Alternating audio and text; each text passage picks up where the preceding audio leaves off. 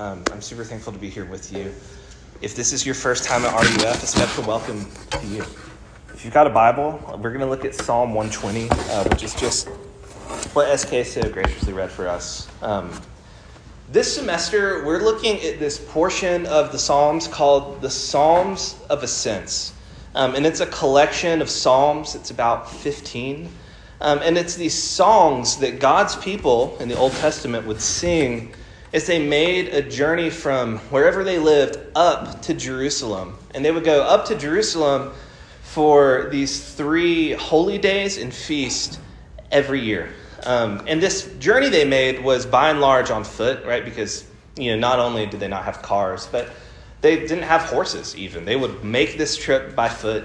Um, to give you a little bit of context, it would be like if you got up from your seat right now and walked to this ski resort on Massanutten. It would kind of be that sort of trip going up to Jerusalem.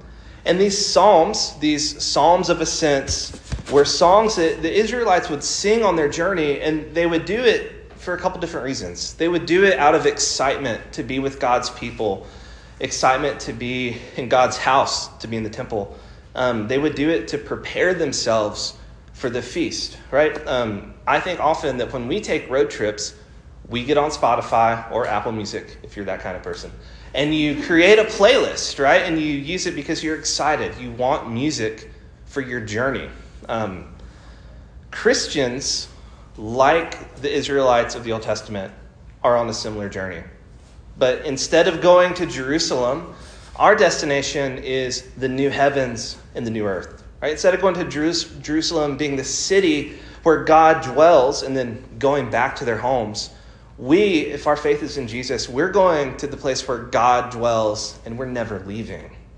But with that being said, you might be wondering how Psalm 120 fits into all of that. Because the passage we just read doesn't feel like something that you would sing in your car on the way to the beach. It actually feels like a downer. Right? Instead of being full of excitement, we wonder where's the excitement in this at all? But what I think the psalm highlights, and why I think the Psalms of Ascents starts here, is it highlights the fact that we can't begin a journey to the place where God dwells unless we see we have a need for something greater. Right? We need to see the world, we need to see ourselves clearly, we need to see clearly before we can begin this journey. Um, fun fact about me, I wear glasses. They're real, right? They're not fake glasses. Um, and I didn't wear glasses as a child. I got them as an adult, as a college student. Um, and so I was a college student. I would sit in the front row because I couldn't see what was happening. And for months, maybe even years, I tried to deny that I couldn't see anything. I would sit in class, everything was foggy, it was weird. So one day I finally admitted to myself, I have a problem. And I went to the eye doctor, and the eye doctor said, Yeah, you need glasses. Like, you can't see anything, which is good to know.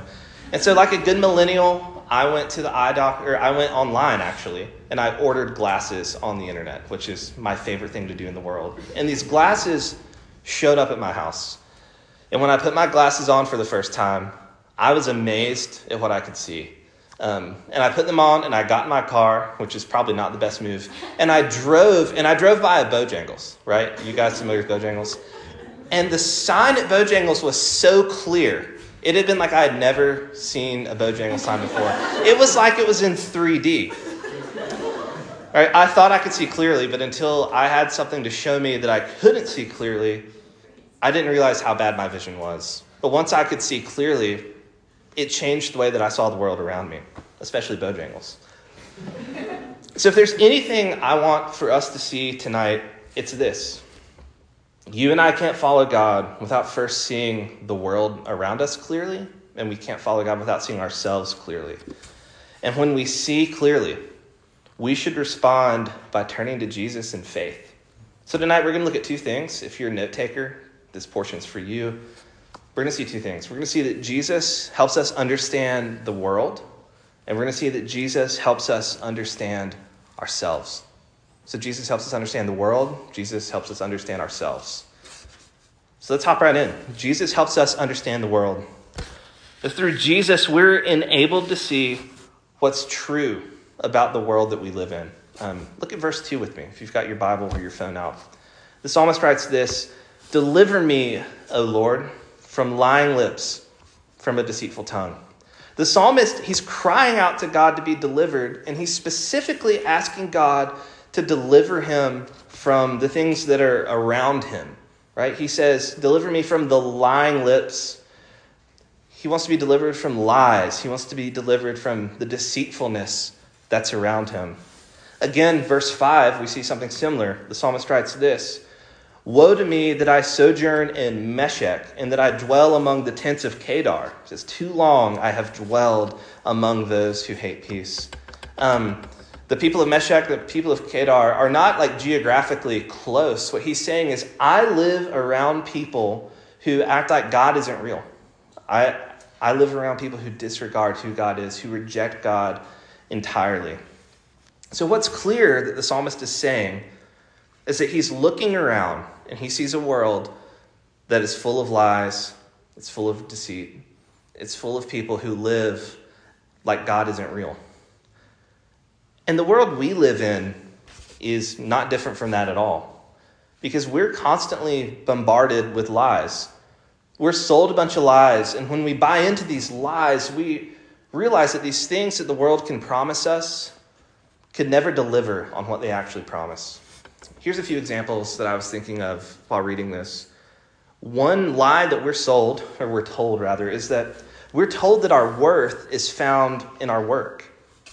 And what happens when we buy into that lie? We become workaholics.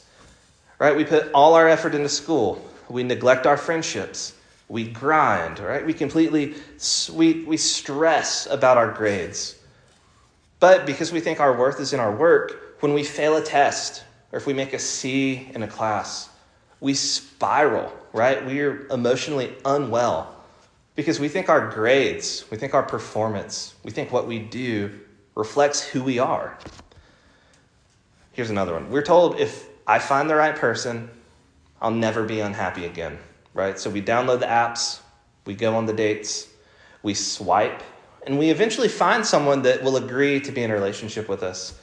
Um, but what happens when our happiness is tied up in another person, really, there's two things that are bound to happen. We either feel obligated to continue a relationship when it goes south because we think our happiness is tied up in it, or this person, unfortunately, breaks up with us and we're shattered, right? Because we're putting so much stock into this thing, it can never hold it.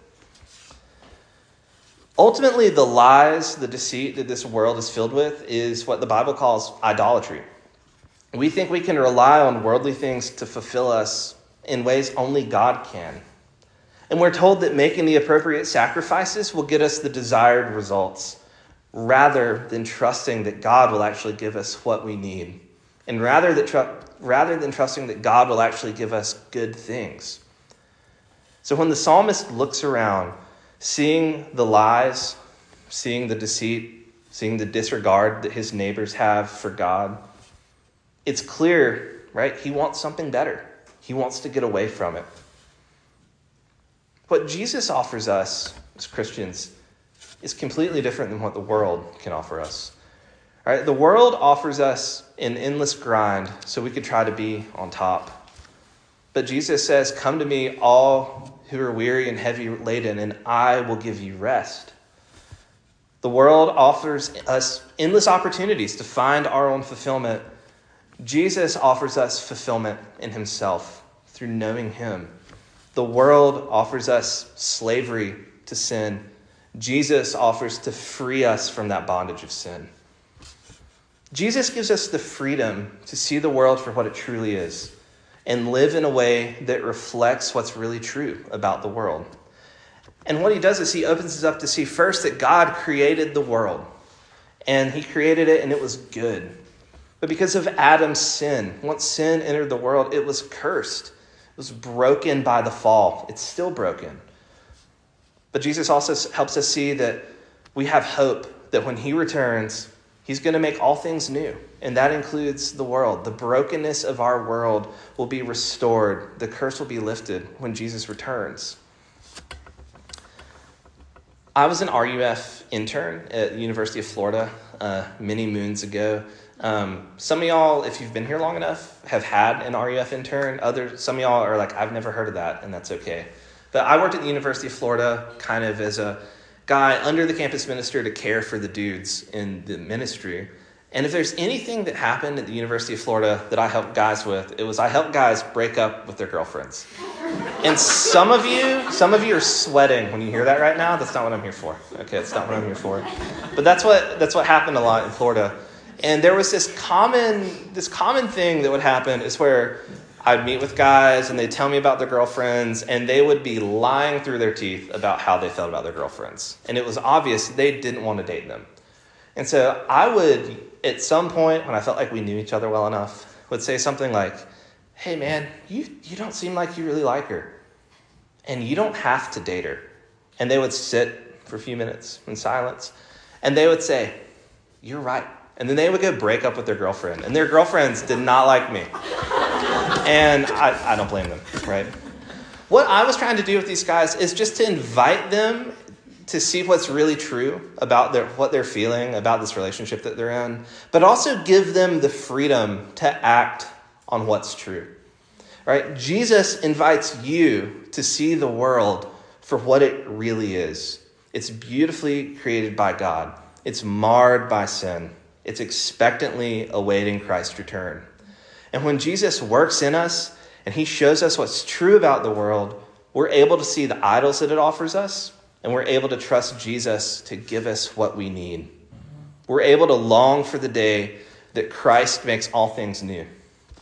And so, since Jesus gives us this freedom to see the world clearly, we ought to ask ourselves how am I willfully blind? Right? What are the worldly idols in my life that I'm refusing to see? All right, we need to see that the things we're chasing in our lives because the world tells us that it'll bring us comfort or prosperity or security. We need to see those things clearly and we need to turn away from them. We actually need to trust Jesus, trusting that He will give us what we need. So, what does this look like for you? Here's one example. Um, maybe for you, you just think it's success. You think success is your key to happiness.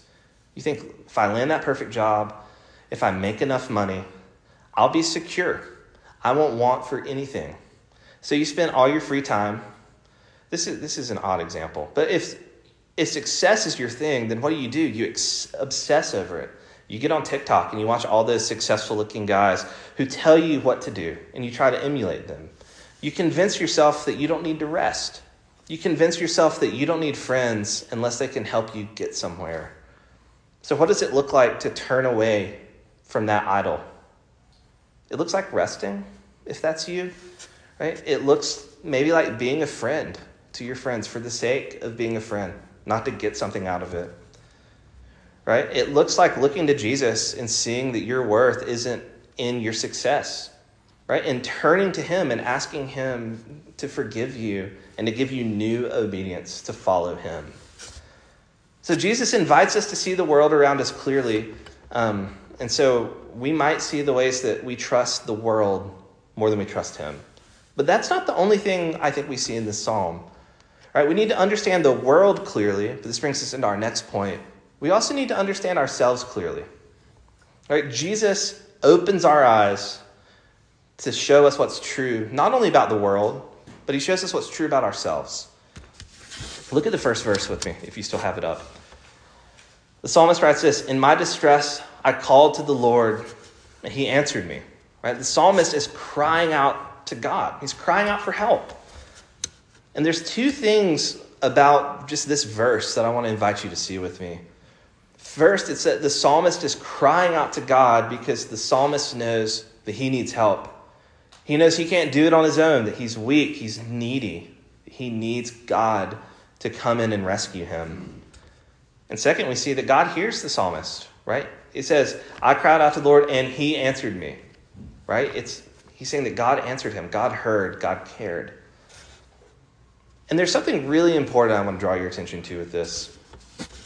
The psalmist isn't crying out to help for these worldly things that we just discussed because he thinks that he's a good, upright person and that he's afraid of being corrupted.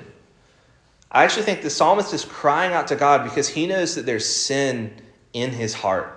He knows that lying, deceit, idolatry all live in his heart. And he knows that it's only by the grace of God that he can be aware of that at all. And we're in the same place as the psalmist. And it's the bad news is that we are also sinners, you and I both. The default setting of our heart isn't good, like some people try to lead you to believe. It's not even morally neutral, right? It's not even good nor bad. It's actually really bad. It's sinful. We're morally corrupt, right? Because of Adam's sin that we see in Genesis, we inherit a sinful nature, right? There isn't any part of us that's not corrupted by sin. And that means that we aren't simply drawn to disobey God by the things that are around us. Like we're not just corrupted by things outside of us, but actually our own hearts are bent towards disobeying God. Right? Our hearts are bent over to do what we want over what God wants for us. And what I want you to see with me is that left to ourselves, we would never see what's true about us is that we're sinners. We would never see that on our own. Right? We don't have the ability to see that. But it's only through God working in us that we can see that we're sinners and we can see that our sin actually separates us from God. But the good news, right, that was all bad news, but the good news is that when God reveals to us that we're sinners and when we see that we don't measure up to God's law, we actually see that we have a great Savior in Jesus. Because Jesus left the comforts of heaven to take on human flesh. And he came to live a perfectly sinless life. He came to fully obey and perfectly obey God's law. And he took the punishment that you and I deserve as a result of our sin. So that when we place our faith in him for the first time, he unites himself to us. And he gives us the righteousness that he earned by perfectly obeying God's law. And then what becomes true of us if our faith is in Jesus? What becomes more true, we can even say, is that we're redeemed. What becomes true of us is that we're adopted into God's family as sons and daughters. What becomes true of us is, is that God is making us a new creation. He's changing our hearts, He's changing our desires to honor Him. What's true about us is that in Christ, we are more loved and we're more cherished than we could ever imagine in Christ, this is what's most true of us. Um, I grew up in a house where I wasn't allowed to watch Harry Potter, but I'm married to the beautiful Liz in the back. You should meet her later. She's if you if you like maybe like me, you'll really love Liz. Um, and Liz, you know, very graciously introduced me to Harry Potter. I think when we were dating. Um, and there's this scene that always sticks out to me uh, in the first book, which I have read, but mostly I've seen the movies. So in the first book or in the movie, um, Harry is this kid who's never been cherished, he's never been loved. He lives in the cupboard under the stairs, which is like a closet for uh, us Americans. And he lived with his aunt and uncle, and they treated him poorly his whole life. And so weird things start happening. Owls start delivering mail to Harry. No one really knows what's going on. And then Hagrid, this like giant wizard, shows up and he tells Harry something that is crazy because it's something that's true about Harry, and to Harry it seems unbelievable. He sees Harry and he says, Harry, you are a wizard. And Harry is like astonished. And he tries to deny the fact that he's a wizard. He says, I'm not a wizard, I'm just Harry. Right? He denies that he could ever be a wizard. But what Hagrid does in this scene is he reveals to Harry what's true about himself is that he's a wizard, and this is wild beyond any of Harry's wildest dreams. I bring this up because the gospel reveals to us what's true about each of us if we place our faith in Jesus. And Tim Keller, he was a pastor in New York, died recently. He puts this so well. Keller says this He says, The gospel is this that we are more sinful and flawed in ourselves than we ever dared believe. Yet, at the very same time, we are more loved and accepted in Jesus Christ than we ever dare hope. Friends, if your faith is in Jesus, what becomes true of you is that you are loved, you're accepted, you're cherished by God.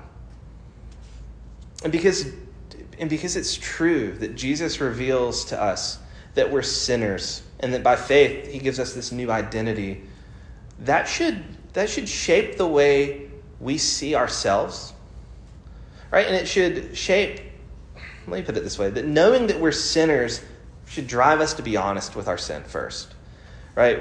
It should drive us to be honest with God when we sin, to confess to Him, to turn from our sin, to ask God for new obedience. It should cause us to be honest with one another so we can bring sin into the light. We can confess our sin to one another. We can hold each other accountable. And when we see our sin and see the forgiveness that Christ gives us, He helps us to not hide our sin anymore, but to bring it to Him boldly, knowing we will be forgiven time after time. The Apostle John says that. Let me read this for you. I don't want to. I don't want to mess mess this up. If you look at 1 John chapter 1, flip there if you've got it. 1 John chapter 1, the apostle says this If we confess our sins, he, being Jesus, is faithful and just to forgive us our sins and to cleanse us from all unrighteousness.